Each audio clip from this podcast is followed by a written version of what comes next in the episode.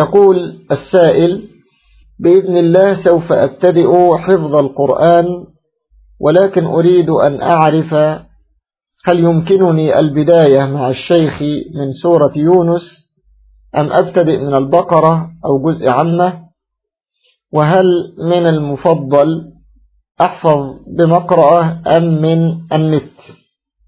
نقول بحمد الله تبارك وتعالى سائلين. الله عز وجل السداد والتوفيق.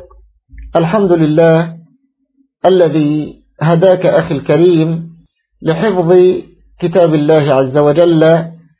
المهم أن تكون صادق النية عالية الهمة شديد الحرص على حفظ كتاب الله عز وجل.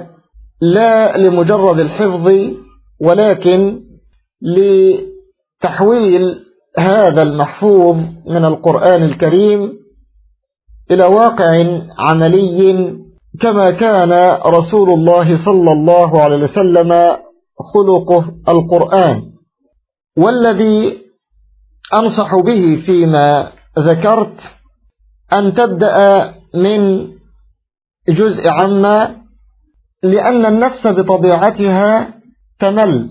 وسورة البقرة أو السور الطوال عموما تحتاج إلى وقت طويل لكي يتمكن الإنسان من حفظها فيمكن أن يسأم الإنسان أو تمل النفس فينقطع. بخلاف ما لو بدأ بالصور القصيرة فإنه سيجد من الهمة والعزيمة مع الوقت ما يشجعه على استكمال الحفظ بمشيئة الرحمن تبارك وتعالى. ومن المعلوم أن النبي صلى الله عليه وآله وسلم كان يؤم الصحابة من المفصل لما عرف من انتشار هذا الجزء من القرآن بين الناس حفظا وتلاوة. والمفصل يبتدئ من سورة قاف على الراجح إلى آخر المصحف.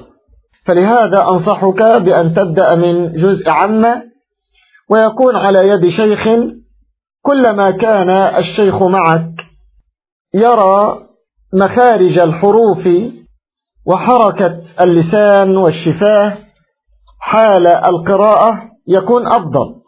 أو أن تحفظ بالتلقين بمعنى أن الشيخ يقرأ وأنت تقرأ خلفه حتى تتأكد من مطابقة قراءتك لقراءة الشيخ. لكن لا شك أن المقرأة بتكون أضبط من غيرها لا سيما إذا كانت مقرأة في مسجد مع شيخ يراك وتراه يسألك وتجيب وتسأله أنت عما غاب عنك ونحو ذلك.